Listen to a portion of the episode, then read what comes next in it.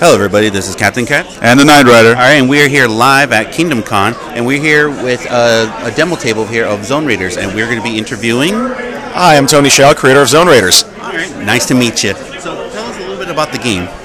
So Zone Raiders is a miniature agnostic skirmish game, meaning you can take models from any game or any models that you happen to own that fit with a general sci-fi setting, where you can have squads of five to ten characters battle each other in campaign games, both as versus, a linked mission, and cooperative against an A I system uh, games. Hmm. Okay, that's it. That, that's very interesting. So when you're saying um, using any model, so you could just use any models from like D and D miniatures, Warhammer, or just...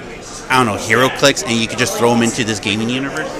That's the idea, which is like, as gamers, we have many, many models, and some of them are really cool, and some of them don't have a home.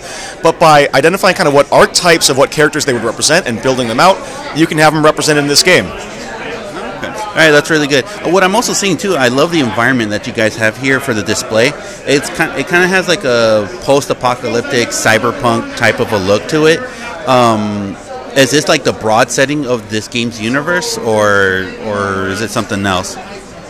So the broad setting of the universe of Zone Raiders, it takes place in this giant abandoned Dyson sphere, where survivors are in this like post-apocalyptic, cyberpunk environment, but it's so vast that you can have almost any setting within it, and that gives a, a kind of foundation where players can figure out what the story they want to tell and have the terrain they want to use match up. Okay. All right. And um...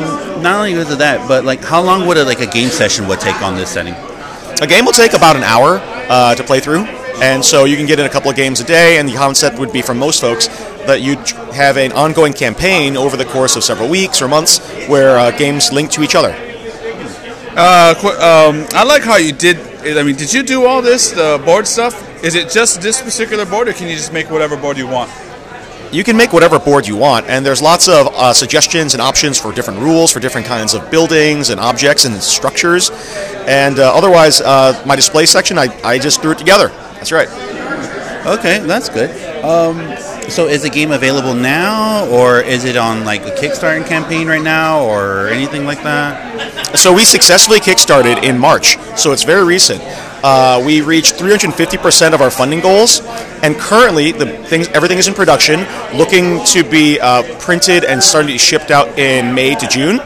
Currently, you can still order it on w w w dot zone raiders dot com, which is kind of where we're uh, forwarding folks.